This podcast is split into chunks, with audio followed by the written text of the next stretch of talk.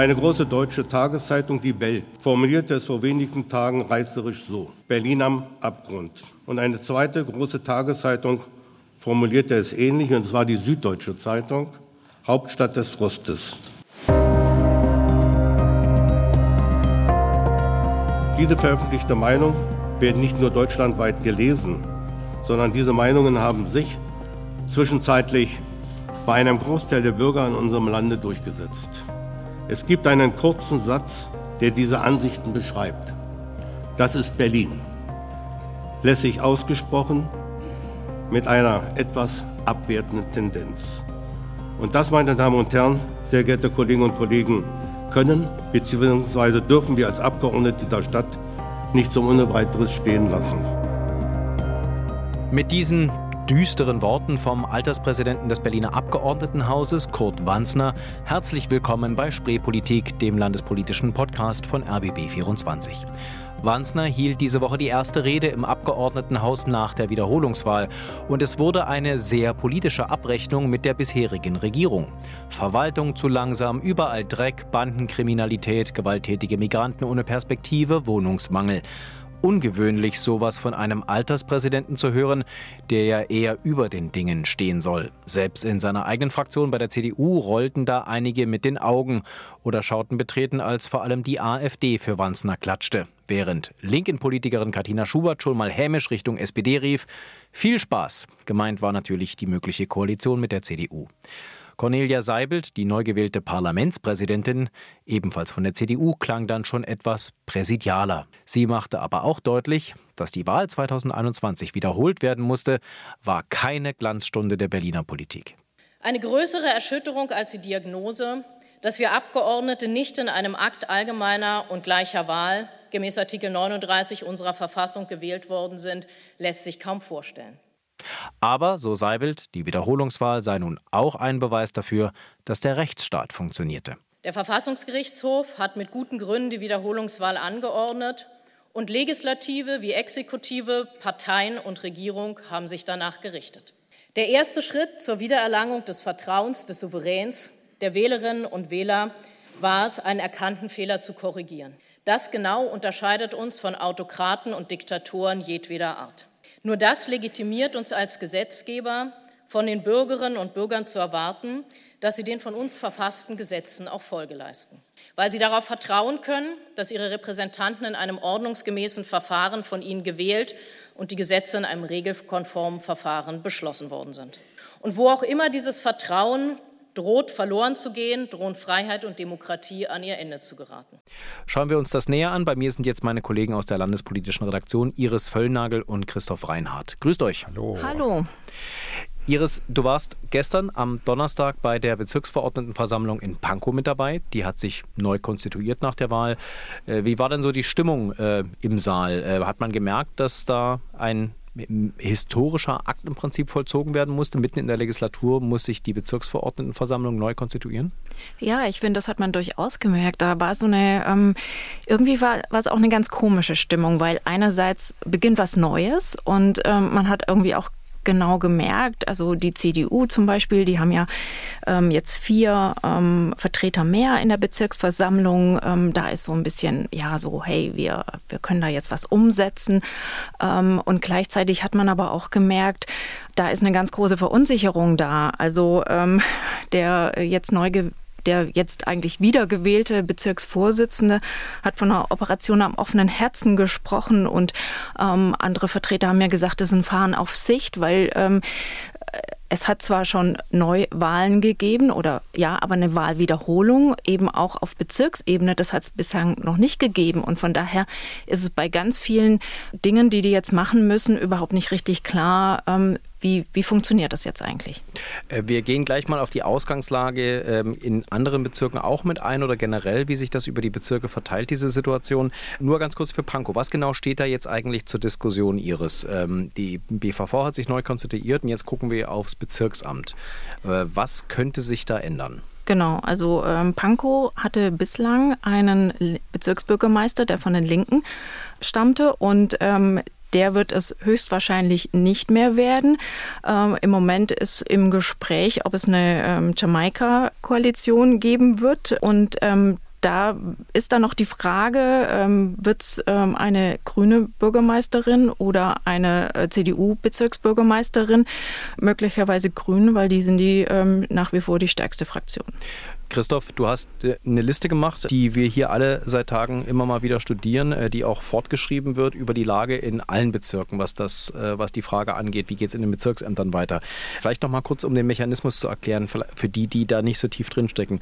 Warum muss ich da jetzt überhaupt irgendwas neu zusammensetzen in den Bezirksämtern? Warum können die nicht einfach alle weitermachen? Man könnte einfach so weitermachen, wenn es denn gerecht wäre. Aber es ist natürlich komisch, die CDU gewinnt überall dramatisch dazu und dann macht sich das überhaupt nicht bemerkbar. Also vielleicht haben sie mehr Verordnete, aber im Bezirksamt, da gibt es ja dieses System, dass die Fraktionen je nach Stärke immer einen Stadtrat oder auch eine Bürgermeisterin äh, vorschlagen können. Und das war jetzt die Idee, auch um die Situation zu befrieden und nicht über dreieinhalb Jahre noch mit so ungerechten äh, Verhältnissen durch die Gegend zu gehen, dass man eben sagt, okay, wir wählen jetzt nach, da wo es erforderlich ist. Und das ist dann leider sehr schnell sehr unübersichtlich. Und du hast ja diese Liste schon angesprochen, die wir hier gemeinsam alle führen, um mal zu hören, wie weit ist denn jetzt der einzelne Bezirk? Gibt es da schon eine Zählgemeinschaft? Kann da die stärkste Fraktion, was ja meistens die CDU ist, aber manchmal eben auch die Grünen ist, kriegen die ihre Kandidaten durch oder müssen sie Verstärkung suchen? Und das ist eine sehr bunte Mischung. Mischung.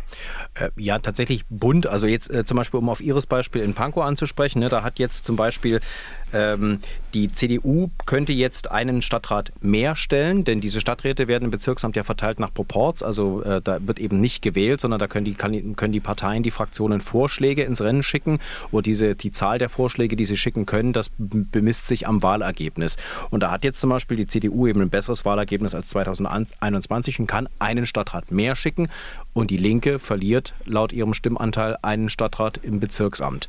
Ähm, und das zieht sich wie ein roter Faden durch alle Bezirke eigentlich durch, oder? Iris, wie hat sich das am Donnerstag in dieser BVV geäußert? Sitzen da Linke mit herabhängenden Köpfen und sagen, hm, müssen, wir, müssen wir durch, müssen wir den sauren Apfel beißen oder sind die da kämpferisch aufgetreten? Nee, also das Stichwort, was ich da immer wieder gehört habe, ist so, ähm, es müssen jetzt die neuen Mehrheitsverhältnisse abgebildet werden.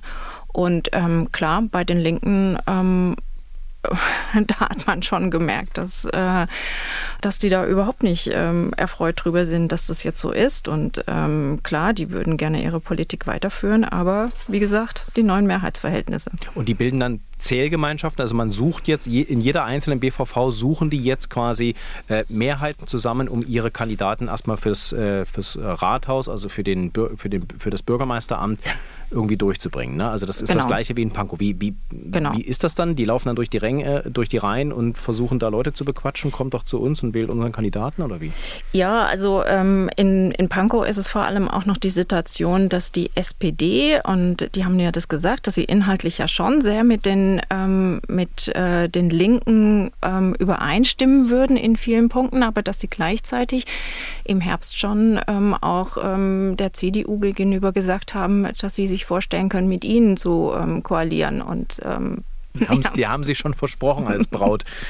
Sehr interessant. Äh, Christoph, diese, diese Lage in anderen Bezirken, kannst du da vielleicht mal ein paar Beispiele nennen, die dir so aufgefallen sind, wo man das exemplarisch auch mal erklären kann, was da jetzt für ein Prozess abläuft? Also wir haben bestehende Bezirksregierungen und jetzt kommt eben was Neues. Genau, also mein, mein, Lieblingsbeispiel ist eigentlich Reinickendorf, weil es so einfach ist. Überall anders ist es kompliziert, weil man diese neuen Mehrheitsverhältnisse auch erstmal gar nicht so gut feststellen kann, weil ja diese Zählgemeinschaften sich erst noch bilden müssen oder sich auch noch verschieben können. Da ist ja dieser Machtpoker im Gange. Aber in Reinickendorf ist es besonders einfach. Da war die CDU schon vor der Wiederholungswahl stark und ist jetzt noch stärker geworden. Und in Reinickendorf stellt bisher die SPD den Bürgermeister, weil die Zählgemeinschaft stärker war als die CDU. Jetzt ist die Zählgemeinschaft aber schwächer als die CDU. Die CDU wird also ihre Kandidatin Emine Dimebüken-Wegner vorschlagen. Die wird dann auch sicherlich zur Bürgermeisterin gewählt werden.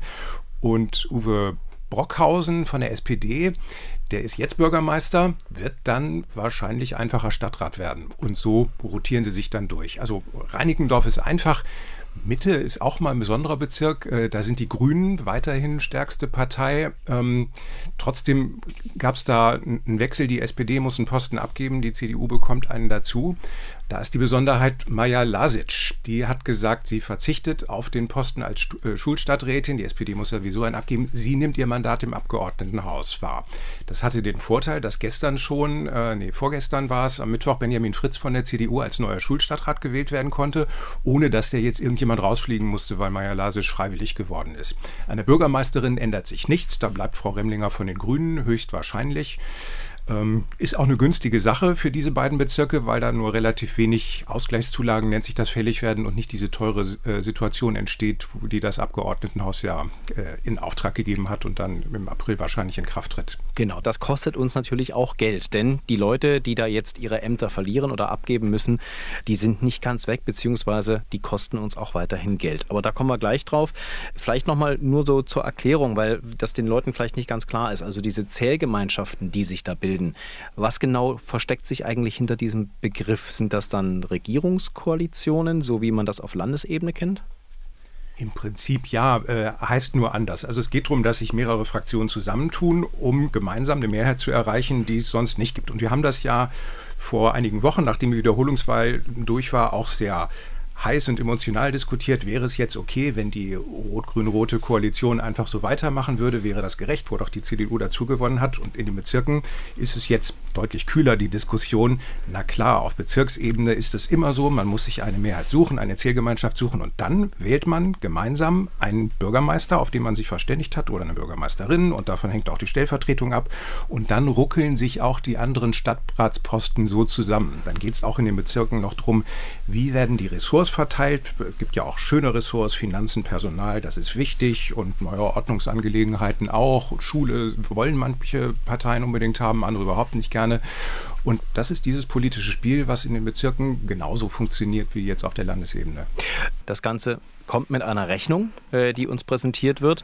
Und äh, Christoph, da hat das Abgeordnetenhaus eine Regelung diese Woche beschlossen. Auf die wurde sich geeinigt äh, zwischen fast allen Parteien, mit einer Ausnahme der AfD. Was genau haben die da jetzt eigentlich beschlossen mit Blick auf eben die Bezirke? Denn dass die überhaupt jetzt nochmal die Bezirksämter neu wählen, ist ja auch nicht so ohne weiteres notwendig gewesen. Die hätten auch tatsächlich einfach weitermachen können wie bisher.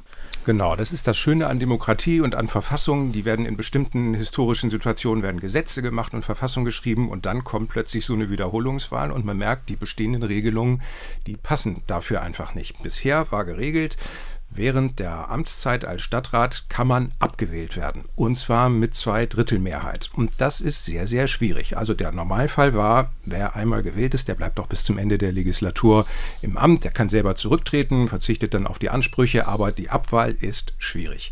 Das hat jetzt das Abgeordnetenhaus für diesen Sonderfall der Wiederholungswahl korrigiert und hat gesagt, wir wollen einfach aus demokratischen Erwägungen ermöglichen, dass so wie die Mehrheitsverhältnisse sind, wie die Wählerinnen und Wähler das wollen, in Anführungszeichen, dass so auch die Stadtratsposten besetzt werden können. Und darum können jetzt einfach Stadträte dazugewählt werden. Und wenn das dazu führt, dass jemand anders ausscheiden soll, tja, was machen wir dann mit dem? Der behält sein Geld. Der ist Beamter auf Zeit, bleibt Beamter auf Zeit und wird jetzt einfach nicht mehr hm, eingesetzt in der Arbeit als Stadtrat, kann irgendwas anderes machen, wenn sich was findet oder auch nichts machen, aber sein Geld bekommt er zu 100 Prozent. Und das ist natürlich sehr strittig, denn wenn da Leute rumsitzen und Geld für nichts tun bekommen, ja, wie, wie soll man das erklären? Man kann sagen, um des lieben Friedens willen. Und die CDU hatte auch gesagt, na, vielleicht müssen sie nicht die vollen Bezüge kommen, vielleicht reichen 71 Prozent auch so. Ja, aber dann könnten diese Stadträte klagen. Und weil die Sache eben nicht gesetzlich geregelt ist und weil sie ihren Posten begonnen haben, als dieses Gesetz, was jetzt noch unterwegs ist, noch gar nicht galt, können sie sich auf Vertrauensschutz berufen und könnten sagen, hm, dann bleibe ich aber Stadtrat. So, wollen wir mal sehen, was das ist. Und dann sind die Urteile in ein, zwei Jahren durch und wir sehen, ach, ging doch alles nicht. Drum hat die Koalition jetzt gesagt und die CDU hat sich angeschlossen, wir nehmen das Geld in die Hand und sorgen dafür, dass es einen friedlicher Übergang gibt, denn Dagegen kann ja jetzt keiner klagen, vielleicht sich beklagen, dass man nicht so einen schönen Posten als Stadtrat hat, sondern nur rumsitzt. Aber wenn man das volle Geld hat, wird auch ein Gericht sagen, nee, du bist da jetzt nicht benachteiligt. Und ich habe das auch aus dem Prozess dieser Wiederholungswahl gelernt. Unsere Bezirke sind in dem Sinne also weder die Bezirks-, die, die Rathäuser noch die BVV sind vergleichbar mit Senat und Abgeordnetenhaus. Das heißt, die BVV ist kein Parlament und die äh, Rathäuser und die Bezirksämter in den einzelnen Bezirken sind keine Regierungen in dem Sinne, oder Christoph? Deswegen die Leute, die da arbeiten im Bezirksamt, also die die, die politischen Posten besetzen, Rat äh, der Bezirksbürgermeister und eben sein Bezirksamt, seine Mitarbeiter dort, das sind Beamte auf Zeit. Und sie werden auch besoldet wie Beamte, also genau wie Beamte, wenn auch nur auf Zeit. So ein Stadtrat bekommt 9000 hm, Euro Grundgehalt oder so. Da kann man sich dann überlegen, äh, wenn man das aufs Jahr rechnet, sind es 100.000. Und wenn dann einer dreieinhalb Jahre rumsitzt, das ist schon ein Batzen Geld. Ein Bürgermeister, da ist nochmal 1.000 Euro mehr, 10.000 oder so, fast eine halbe Million Euro, die so jemand, der ausscheidet, dann kosten würde, weil er Beamter ist. Und äh, Iris, wie ist das dann in der BVV Pankow am Donnerstagabend angekommen? Ähm, äh, die können doch eigentlich alle entspannt sein, um deren Jobs es da jetzt geht, oder? Also die können sich zurücklehnen und sagen, ja, schade, ich wäre gerne länger Bürgermeister oder Stadtrat gewesen, aber na, wenigstens gibt es das Geld noch bis 2026 jetzt. Das ist wahrscheinlich der bestbezahlte Urlaub, den man in Berlin machen kann. Ja, aber ähm, man muss das ja trotzdem den Leuten auch erklären können. Und ähm, interessant fand ich, ähm, dass ähm, mir da äh, ganz viel gesagt wurde, ja, das ist ja halt eine, eine Entscheidung des AGHs und ähm, wir können da ja sozusagen nichts dafür. Oder das andere Argument, was ich gehört habe, ist dieses, naja, das ist halt Teil der Demokratie und Demokratie kostet Geld und ähm, in der Politik würde das ja doch so laufen, wenn man was unbedingt politisch durchsetzen möchte, dann finden sich da auch Gelder und dann finden sich auch für ähm, Schulen oder wofür man ja Geld auch dringend nötig hätte, findet sich ja dann sowieso auch wiederum Geld. Wissen wir denn, was es uns kostet? Also hat irgendwie mal jemand eine, eine Gesamtrechnung aufgestellt, was uns jetzt die, äh, die Weiterbezahlung von Bezirkspolitikern, die jetzt aus den Ämtern ausscheiden, was uns das kosten wird bis 2026? Also das würden, glaube ich, alle gerne ausrechnen, aber man weiß ja noch gar nicht, wer nun Stadtrat bleibt und geht oder so. Wenn man mal so ansetzt, äh, in jedem Bezirk, vielleicht bis auf die, die ich eben genannt habe, wo alles beim Alten bleibt, mehr oder weniger. Also sagen wir, in zehn Bezirken wird jeweils eine Person getauscht. Und diese Person kostet für die dreieinhalb Jahre 400.000, 500.000 Euro. Dann sieht man schon, werden vier bis fünf Millionen draus für, für das gesamte Problem, was nur in den Bezirksämtern entsteht. Aber wichtige Einschränkung, das steht nämlich dann auch drin in diesem äh, Gesetz, was dann verabschiedet wurde.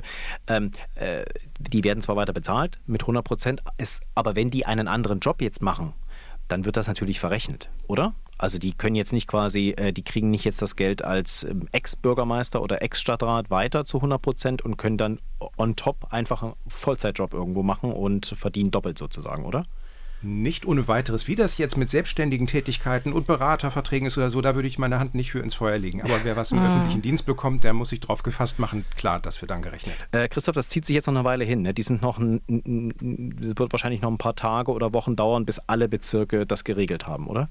Ich denke, erstmal kommen die Osterferien, dann kommt die nächste BVV-Sitzung und dann sind wir schon viel klüger. Alles klar, dann sprechen wir dann wieder drüber nach den Osterferien.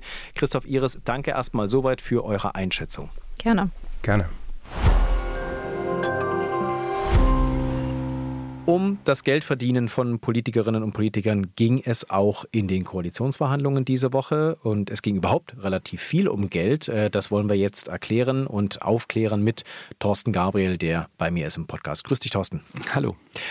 Geld verdienen von Politikern neben ihrer politischen Arbeit ein großes Thema in den Koalitionsverhandlungen, weil ähm, eine von den externen Expertinnen, die von der CDU in die Koalitionsverhandlungen reingeholt wurden, ähm, eine Dame von Microsoft ähm, hier in, in Berlin, ähm, ist wieder ausgeschieden aus den Chorverhandlungen, weil sie gesagt hat, sie will da keinen Interessenkonflikt aufkommen lassen. Sprich, es ging also darum, was machen diese Leute eigentlich neben ihrer politischen Arbeit. Die ist auch CDU-Mitglied. Ähm, das hat uns tatsächlich äh, ziemlich stark beschäftigt, einfach einfach weil der Verdacht aufgekommen ist, Thorsten, dass Lobbyisten mit in diesen Koalitionsverhandlungen sitzen. Ist da an diesem Vorwurf aus deiner Sicht was dran? Naja, es ist zumindest eine Gratwanderung, die wir hier beobachten können. Also ähm, wer bin ich und wenn ja, wie viele steht da im Grunde äh, bei den Personen immer dahinter? Also, dass sich Menschen auf der einen Seite in politischen Parteien engagieren, daran ist, glaube ich, nichts Ehrenrühriges, dass sie nebenher auch Jobs haben, auch nicht, dass sie möglicherweise Expertise, die sie in diesen Jobs äh, gesammelt haben und die sie für bestimmte Themen qualifiziert, dass sie die dann auch in Fachforen der Parteien einbringen. ist vermutlich auch unstrittig und kann eigentlich ja nur gut tun, wenn auch in der Politik sozusagen das Fachwissen äh, genutzt wird. Jetzt sind wir hier natürlich an dem genau schwierigen Punkt, wo man sagt, okay, hier soll eine neue Regierung gebildet werden. Hier sollen sich also die Parteien zusammensetzen. Wie funktioniert es da? Ähm, ich würde sagen, man muss das nicht allzu hoch hängen, weil am Ende ist es natürlich oder geht es nicht darum, dass äh, vielleicht eine Lobbyistin oder, oder Menschen aus einflussreichen Unternehmen äh, Sätze in einen Koalitionsvertrag hineindiktieren. Die Gefahr besteht, glaube ich, eher nicht. Ähm, einfach weil dann doch noch viel zu viele Leute drüber gucken. Darauf hatte auch die regierende Bürgermeisterin, als sie darauf angesprochen wurde, hingewiesen. Auch von CDU-Seite ist das zu hören. Aber ähm, ich finde den Ansatz oder den Hinweis, den es von Seiten von Transparency International gab, sehr ähm, interessant zu sagen, naja, auf diese Weise ergeben sich aber möglicherweise schon, ähm, wie soll man sagen, exklusive oder zumindest spezielle Zugänge äh, von Unternehmen an eine Regierung. Ich sage interessant, weil ich glaube, auch das ist noch nicht ganz stichhaltig aus meiner Sicht. Denn natürlich verfügen die ja ohnehin schon über ihre Drähte in die Parteien. Hm. Also von daher äh, sind das ja keine neuen Netzwerke, die geknüpft werden. Man muss bei diesem Beispiel, um das es jetzt hier ganz speziell ging, also das war die Chefin von Microsoft Berlin, hier von der, von der Hauptstadtniederlassung, hm. die für die CDU ähm, im Bereich Digitalisierung ähm, ja. als Expertin reingeholt wurde. Die hat natürlich, deren Firma ist äh, in der Digitalisierung halt auch wirtschaftlich unterwegs. Die versucht da Geld zu verdienen und ausgerechnet Microsoft hat natürlich auch Büroanwendungen, Software, wir kennen das alle. Die könnten theoretisch ja Interesse daran haben, dann was reinzuschreiben in den Core-Vertrag, was sie begünstigt bei Ausschreibungen. Ja, genau. Aber das ist eben auch, ähm, sagen wir so, also natürlich, ähm, sie ist da in einer Gruppe von 16 Leuten und dass jetzt eine einzelne Vertreterin ähm, dort sagt, passt mal auf, schreibt uns da mal bitte rein, äh, benutzt bitte schön in Zukunft immer Microsoft Word, das ist halt ein bisschen sehr platt gedacht, würde ich jetzt, genau. würde ich jetzt an der Stelle sagen. Und wer Microsoft-Produkte kennt, der weiß, es gibt das ein oder andere Produkt, wo man vielleicht definitiv nicht reinschreiben könnte in so einen Core-Vertrag. Das benutzen wir ab sofort überall, weil da jeder schon mal Erfahrung mitgemacht hat. Ähm, aber Spaß beiseite. Man muss an dem Punkt, glaube ich, tatsächlich auch darauf hinweisen, dass sehr, sehr viele Politikerinnen und Politiker neben ihrer politischen Arbeit halt auch noch Berufe ausüben, teilweise in Firmen aktiv sind oder in Interessenorganisationen unterwegs sind, wie zum Beispiel Gewerkschaften, aber eben auch in Unternehmen, äh, die teilweise natürlich auch als Anwälte arbeiten und damit eigentlich immer so ein, ein, ein Zwitterleben im Prinzip führen. Es gibt das politische Amt und dann gibt es das, was sie außerhalb des parlamentarischen Betriebs zum Beispiel machen. Ja, genau. Und deswegen ist es ja auch eigentlich so, dass eben, äh, sagen wir mal, Abgeordnete, die gewählt sind, gut genug bezahlt werden sollen, um eigentlich keinem anderen Job mehr nachgehen zu müssen. Das ist aber in der Realität natürlich anders. Also ich würde sagen, insbesondere je weiter man irgendwie so rechts von der Mitte sich bewegt, sind eben sehr viele auch in verschiedenen noch äh, Berufen tätig, gerade im Bereich ähm, des Juristischen. Und äh, ja, es ist ja auch gewünscht, dass diese Expertise eben auch ins Parlament mit einfließt, also dass man eben aus möglichst vielen Bereichen Menschen hat. Man muss allerdings unterm Strich sagen, natürlich sind es eben überwiegend äh, eben schon angesprochen, Juristen oder es sind ähm, Menschen, die in, in höher gestellten Berufen unterwegs sind. Also den berühmten Maurer hat man da eben seltener und dessen Expertise ist, da kommt er im Parlament halt seltener vor. So ist das. Äh, schauen wir noch auf die, die inhaltlichen Sachen in der Koalitionsverhandlung. Ähm, die Arbeitsgruppen haben diese Woche ihre Arbeit aufgenommen. 13 sind es insgesamt. Ähm, einige wollen jetzt schon am Wochenende fertig werden, unter anderem die zum Thema Sport und bürgerschaftliches Engagement. Ähm, das heißt, der Zeitplan steht. Er ist sehr ambitioniert. hört man denn schon was aus den Verhandlungen, dass da Ergebnisse schon vorliegen oder halten die sich alle weiterhin sehr bedeckt? Die halten sich alle weiterhin sehr bedeckt und ähm, es läuft mh, auch deswegen, glaube ich, geräuschlos weil sie da auch relativ wenig Krach verursachen, nach meinem Eindruck. Also das, äh, wie soll man sagen, die Strategie der CDU lautet ähm, nach meinem Dafürhalten weiterhin, wir sind bereit, auch der künftigen Koalitionspartnerin sehr weit entgegenzukommen, um dafür ein gutes Koalitionsklima zu haben, um möglichst auch was in der Stadt zu erreichen, dass man sich nicht ständig gegenseitig blockiert. Das war ja immer sozusagen so das Mantra, was Kai Wegner vor sich hergetragen hat, zu sagen, hier, ähm, wir wollen auf Augenhöhe regieren kann man immer das Fragezeichen setzen, was das dann in der Praxis bedeutet und wie weit es kommt. Aber im Augenblick scheint das nach wie vor die Strategie zu sein, dass man auf gute Stimmung setzt. Äh, und äh, das ist das, was auch bisher nach draußen dringt. Das heißt, da werden wir weiter dranbleiben. In den weiteren Folgen des Podcasts schauen wir dann auch auf die einzelnen Ergebnisse aus den Arbeitsgruppen, sobald sie vorliegen. Ähm, jetzt noch ein Thema, das diese Woche tatsächlich rausgedrungen ist aus den Koalitionsverhandlungen, weil es die, ähm, weil es CDU und SPD auch genauso offen kommuniziert haben. Sie wollen 5 Milliarden Euro ausgeben für äh, den Kampf gegen den Klimawandel, für den Klimaschutz, äh, um eben den CO2-Fußabdruck Berlins äh, zu verringern. Äh, einfach so plötzlich 5 Milliarden. Ähm, Wie man das halt so macht. Sogar die Grünen, glaube ich, waren so überrascht, dass sie, äh, dass sie erstmal nicht gesagt haben, oh, das ist ja viel zu wenig oder so, sondern die haben gesagt, ja, das ist gut. Ich habe nur von den Linken gehört, die waren sauer, weil das war wohl ihre Idee in den Sondierungsverhandlungen mit SPD und Grünen und fanden es da nicht so lustig, dass die CDU und SPD sich das unter den Nagel gerissen haben. Die meinten die ganze Zeit, das wollten wir doch machen. Ähm, aber irgendwie scheinen sich alle einig zu sein, die 5 Milliarden Euro geben wir dann jetzt aus. Wo kommen die denn her? Äh, von der Bank.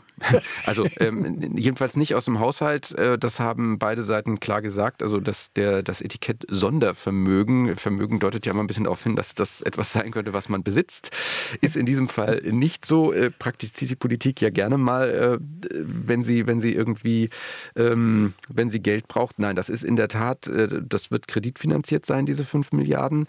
Ähm, beide Seiten betonen natürlich, CDU und SPD, dass das ja aber eben nicht für einfach für den Verbrauch, für konsumtive Ausgaben eben gedacht ist, sondern das ist ja gut angelegtes Geld, weil es eben investiert wird in die Zukunft. Das will ich auch an der Stelle gar nicht in Abrede stellen. Ich glaube, man muss aber doch einen deutlichen Zusammenhang sehen zwischen der doch äh, stattlichen Summe, also wenn man das mal im Vergleich setzt, äh, wir wissen, der BER, dieser Flughafen, der uns so viel gekostet hat, das sind so ungefähr 6 Milliarden Euro Kosten gewesen. Also das ist schon eine Stange Geld, die 5 Milliarden. Dass das jetzt so ähm, anderthalb Wochen äh, vor dem Klimavolksentscheid vorgestellt wurde und von den Koalitionsparteien, von künftigen möglichen Koalitionsparteien sozusagen vor die Klammer gezogen wurden, wie Sie sagten, das hängt schon damit zusammen, dass man auch noch mal ja beides demonstrieren wollte, glaube ich. Auf der einen Seite zu sagen, hm, liebe Leute, schaut her, wir wissen, was wir tun. Also überlegt euch nochmal, ob ihr da mit, mit, mit Ja stimmen wollt. Auf der anderen Seite, mit der Summe dürfte man dann auch gerüstet sein, ähm, für den Fall, dass der Volksentscheid äh, positiv ausgeht und im Gesetz dann künftig drin steht, ihr müsst hier bis 2030 Klimaneutralität erreicht haben. Denn das ist ja die, äh, zumindest die Haltung des jetzigen Senats, des aktuellen noch und äh, ist ja auch die Haltung der beiden Parteien, die da jetzt eine Koalitionsverhandlung führen. Ähm, äh, Klimaneutralität wichtig, wichtig, aber das schaffen wir nicht bis 2030. Das war immer das, äh, das Argument, aber wir geben uns Mühe. Also hier das klare Zeichen mit, wir geben uns wirklich Mühe, wir geben nämlich eine Menge Geld aus. Ja, und vor allen Dingen auch ganz deutlich die Ansage, wir versuchen jetzt klimaneutral zu werden, so schnell wie möglich. Das haben Sie mehrfach äh, gesagt, als Sie das am Mittwoch vorgestellt haben. Also äh, nicht 2045, früher geht es nicht oder so, auch nicht auf eine frühere Zahl festlegen, aber eben diesen Willen bekunden, wir haben verstanden, wir wollen jetzt hier ganz viel Geld dafür ausgeben, damit das auch klappt. Sondervermögen ist also jetzt das neue Ding in der Politik. Ähm, geht denn das überhaupt mit der, wir haben eine Schuldenbremse, die dann, ich glaube, ab 2024 müsste es doch sein, wieder greifen sollte oder 2025. Also so viel Zeit ist ja gar nicht mehr. Wir, wir können nicht mehr ewig Schulden, Schulden machen, oder doch? Ähm, jein, also ja, auf der einen Seite genau, die Schuldenbremse greift wieder. Deswegen ist es auch im Moment so angelegt, dass diese 5 Milliarden ähm, quasi in diesem und dem nächsten Jahr ausgegeben werden sollen, beziehungsweise dann nochmal geprüft wird Ende des Jahres 2024. Reichte das Geld oder brauchen wir gegebenenfalls noch mehr?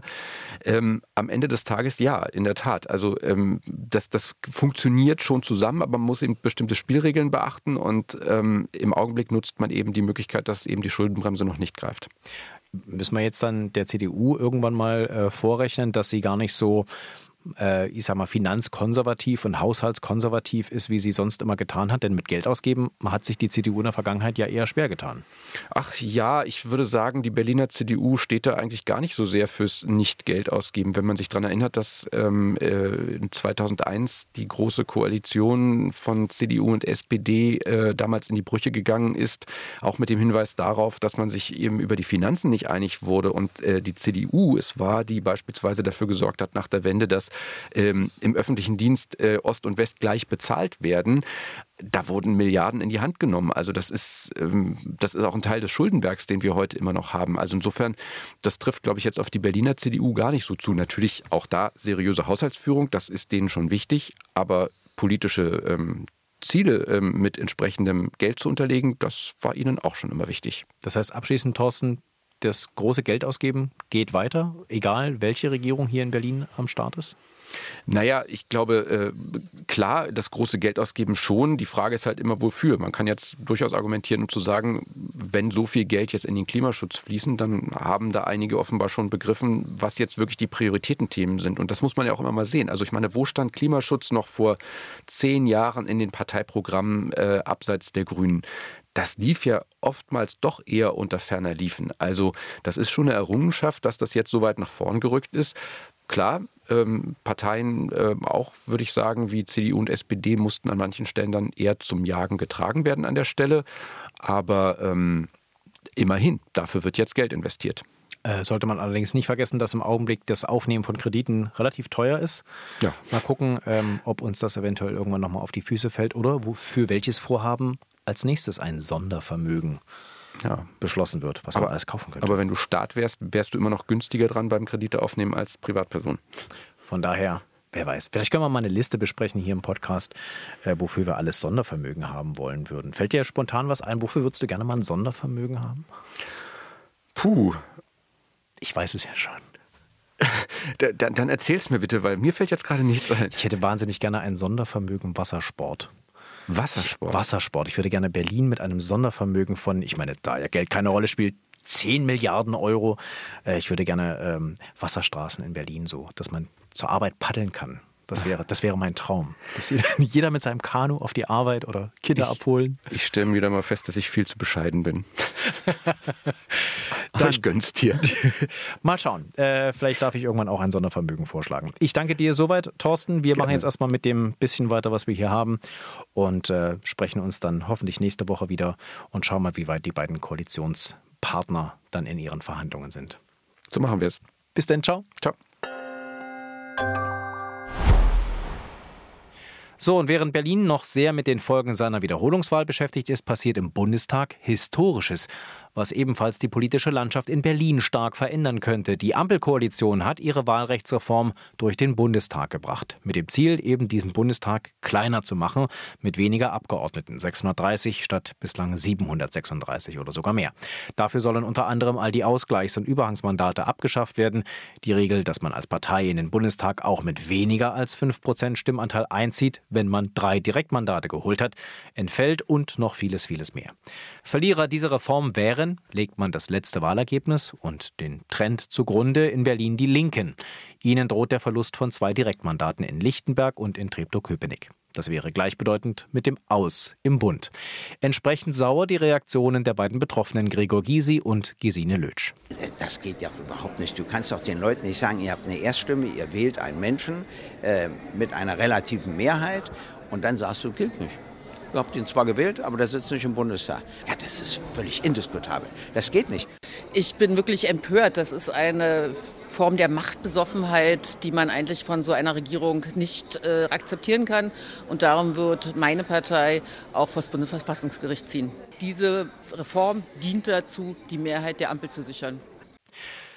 Keinerlei Solidarität gab es hingegen vom SPD-Generalsekretär Kevin Kühnert, der übrigens sein Direktmandat in Tempelhof-Schöneberg gewonnen hat. Ich finde die Debatte hier sehr merkwürdig. Aus den Worten der Linken höre ich raus, dass sie selber gar nicht mehr glauben, jemals über die 5-Prozent-Hürde zu kommen. Ich sage aber ganz klar, es ist nicht die Aufgabe dieser oder irgendeiner anderen Koalition, die Existenz der Linken zu sichern. Die müssen selber ihre Probleme lösen. Das größte Problem der Linken fängt sehr wohl mit W an, heißt aber nicht Wahlrecht, sondern Wagenknecht. Ich bin jetzt verbunden mit meinem Kollegen Michael Weidemann im ARD Hauptstadtstudio. Hallo, Herr Weidemann. Ja, hallo. Wir sprechen über eine möglicherweise historische Entscheidung, die der Bundestag getroffen hat. Oder kann man das so sagen oder wäre das ein bisschen zu viel des Guten? Nein, das ist sicher eine historische Entscheidung, denn äh, es hat ja in den letzten Jahren, äh, ja fast kann man sagen Jahrzehnten, immer wieder mal Versuche gegeben, den Bundestag kleiner zu machen ähm, und äh, ist meistens äh, schon im Vorfeld gescheitert, weil es doch sehr unterschiedliche Interessen gibt der Parteien. Ähm, und äh, das hat dann aber doch dazu geführt, dass der Bundestag von Wahlperiode zu Wahlperiode immer größer geworden ist, was damit zusammenhängt, dass neue Parteien dazugekommen sind, wie die AfD zum Beispiel zuletzt, und äh, dass auch das Verhältnis der Parteien Parteien untereinander sich angeglichen hat, also es nicht mehr zwei große und eine Reihe von kleinen Parteien gibt, sondern im Grunde genommen drei, vier, vielleicht kann man sogar sagen fünf, die äh, vergleichbar auf äh, ähnlicher Höhe sind. Und das führt tatsächlich bei dem jetzig, jetzigen, bei dem noch gültigen Wahlsystem zu einer großen Menge von Überhang- und Ausgleichsmandaten, äh, die das Parlament, den Bundestag jetzt so enorm aufgebläht haben. Das heißt, ein Grund für die Ampel, jetzt diese Reform durchzuführen, ist einfach die schiere Größe des Bundestages. Jetzt könnte man natürlich auch sagen, naja, so wie sich halt das Wahlvolk und die Parteienlandschaft entwickelt, so entwickelt sich halt auch der Bundestag. Ähm, da jetzt äh, eine Reform durchzuführen, ist vielleicht gar nicht notwendig, weil dann ist er halt so groß, das kostet uns die Demokratie nun mal einfach. Das kann man so sehen. Ähm, die Mehrheit in der Bevölkerung, weil das sagen auch Umfragen, sieht das anders. Äh, man muss auch mal gucken, wir sind das größte echte demokratische Parlament der Welt. Nur der Scheinkongress in China, der ist noch größer. Also äh, selbst die USA oder andere große Nationen leisten sich keine so große Abgeordnetenkammer dann kostet das Ganze auch eine Menge Geld. Im Haushalt äh, dieses Jahres zum Beispiel sind 1,14 Milliarden Euro für den Bundestag veranschlagt, nur sozusagen für den laufenden Betrieb. Ähm, und das ist halt einfach unpopulär in der Bevölkerung. Es gibt auch Politiker, die sagen, dass bei dieser Anzahl von Abgeordneten die Arbeitsfähigkeit betroffen ist, negativ betroffen ist, ähm, dass äh, einfach äh, das ja, Abstimmen von fachlichen, fachpolitischen Fragen bei, der Groß, bei den großen Ausschüssen, die da dann gebildet werden, so nicht mehr durchzusetzen ist. Also man ist sich eigentlich einig im Bundestag, dass der Bundestag kleiner werden muss.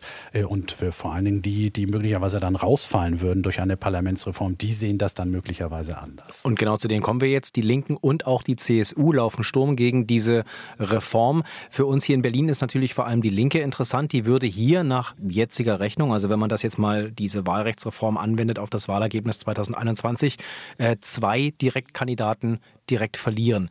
Ähm, wie war da heute die Stimmung bei den Linken? Ja, die Linke war sehr erbost ähm, und äh, hat also davon gesprochen, äh, dass das Gesetz so hingerotzt worden sei von der Ampelkoalition, ähm, dass äh, das wirklich nur zum Ziel hat, auch die Linke aus dem Bundestag zu vertreiben. Ähm, dazu muss man sich tatsächlich nochmal angucken. 4,9 Prozent hat die Linke bei der letzten Bundestagswahl erzielt. Bei den aktuellen Umfragen pendelt sie immer so um die 5 Prozent bundesweit, muss also damit rechnen, dass ihr das wieder passiert, dass sie unter diese 5 Prozent Klausel fällt. Und es gibt ja im derzeit noch gültigen Wahlrecht eben diese Grundmandatsklausel, die besagt, äh, dass unabhängig davon, ob äh, jetzt eine Partei die 5-Prozent-Hürde reißt oder nicht, wenn sie drei Direktmandate in Wahlkreisen gewinnt oder mehr, dann ist sie im Bundestag, egal wie das Zweitstimmenergebnis ausgegangen ist. Das hat die Linke eben diesmal gerade so geschafft. Drei Direktmandate bundesweit.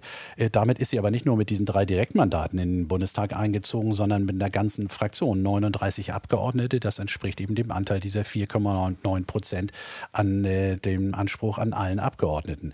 Äh, das wäre dann nach dem künftigen Recht nicht mehr äh, drin und äh, damit äh, muss die Linke tatsächlich befürchten, bei der kommenden Bundestagswahl, wenn dieses neue Recht zum, zur Anwendung kommt, äh, dann nicht mehr dabei zu sein.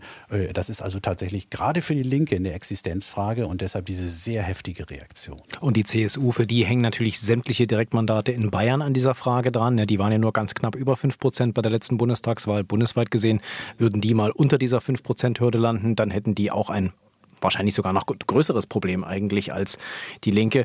Mal ganz überspitzt gefragt, hängt für diese beiden Parteien, aus Berliner Sicht vor allem die Linke interessant, die bundespolitische Existenz?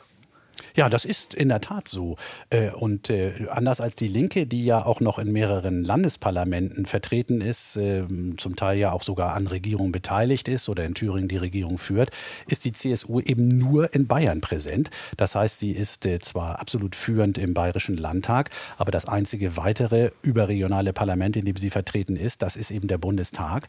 Und wenn sie die 5 Prozent bundesweit umgerechnet nicht erreichen sollte nach dem neuen Wahlrecht, dann ist es völlig egal, wie viele Wahlkreise sie gewonnen hat in Bayern. Sie wäre dann eben nicht mehr im Bundestag vertreten. Also tatsächlich die Existenz äh, wäre im Bundestag hier gefährdet.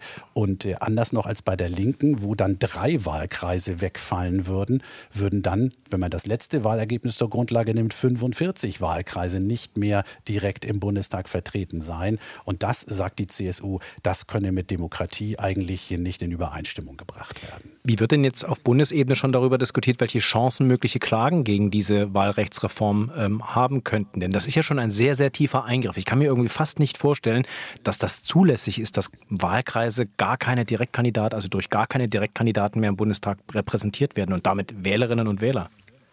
Ja, das eigentlich Überraschende ist ja, dass äh, das Wahlrecht in Deutschland gar keinen Verfassungsrang hat, sondern durch ein einfaches Bundesgesetz festgelegt wird. War mir bis vor einigen Monaten auch noch nicht so klar. Äh, das heißt, man muss das Grundgesetz dafür gar nicht ändern, sondern ein äh, korrekt zustande gekommenes Bundesgesetz und man kann davon ausgehen, dass es zumindest formell korrekt zustande gekommen ist, das, das Gesetz von heute, äh, das äh, regelt diesen, diese, diese Wahlbedingungen.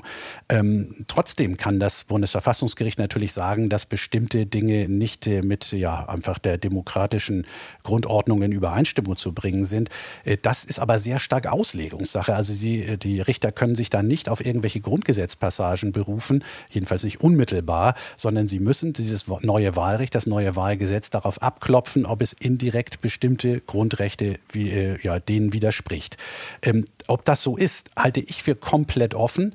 Äh, man kann davon ausgehen, dass jedes Wahlrecht nicht ganz fair sein kann, weil in Deutschland versucht man eben so einen Ausgleich zu finden zwischen Verhältniswahlrecht, also dass im Bundestag tatsächlich äh, die Mehrheiten genauso sind, wie das bundesweite Wahlergebnis es äh, vorgibt, und ein Mehrheitswahlrecht, nämlich dass möglichst viele örtlich äh, angebundene, verankerte Abgeordnete dann auch tatsächlich ihren Wahlkreis vertreten vertreten. Das ist jahrzehntelang gut gegangen geht jetzt nicht mehr gut, weil wir so viele Parteien im Parlament haben. Und wie man das löst, ist tatsächlich eine schwierige Frage. Ob diese Lösung, wie sie jetzt beschlossen ist, verfassungskonform ist, ist offen.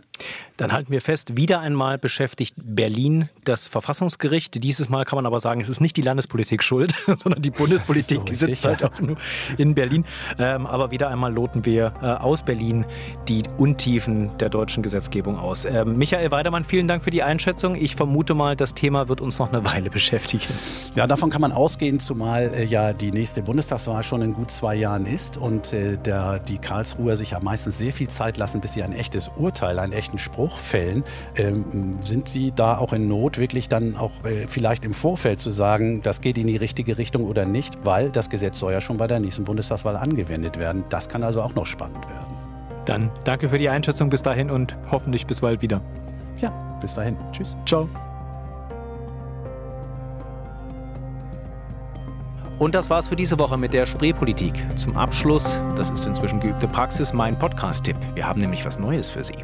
Dark Matters, der neue Podcast von RBB24 und SWR3 über die Schattenwelt der Geheimdienste. Zum Start gibt es gleich eine Doppelfolge über die Putschpläne der Reichsbürger und die Arbeit des Verfassungsschutzes. Es geht nicht nur um Erfolge der Schlapphüte, sondern auch um Fehlschläge, um Skandale. Erzählt von RBB-Moderatorin Eva Maria Lemke und den beiden ARD-Geheimdienstexperten Michael Göttschenberg und Holger Schmidt. Zu finden ist der Podcast Dark Matters in der ARD-Audiothek also da, wo Sie auch uns finden, die Spreepolitik von RBB24. Haben Sie Fragen, Wünsche, Tipps oder Kritik? Gerne eine E-Mail an spreepolitik.rbb-online.de. So wie Bernd zum Beispiel. Der hat uns eine E-Mail geschickt und wünscht sich, dass wir weniger Berlin-typisch provinziell sind. Um es mit Kurt Wanzner zu sagen, lieber Bernd. Das ist Berlin. Bis nächste Woche, sagt Sebastian Schöbel.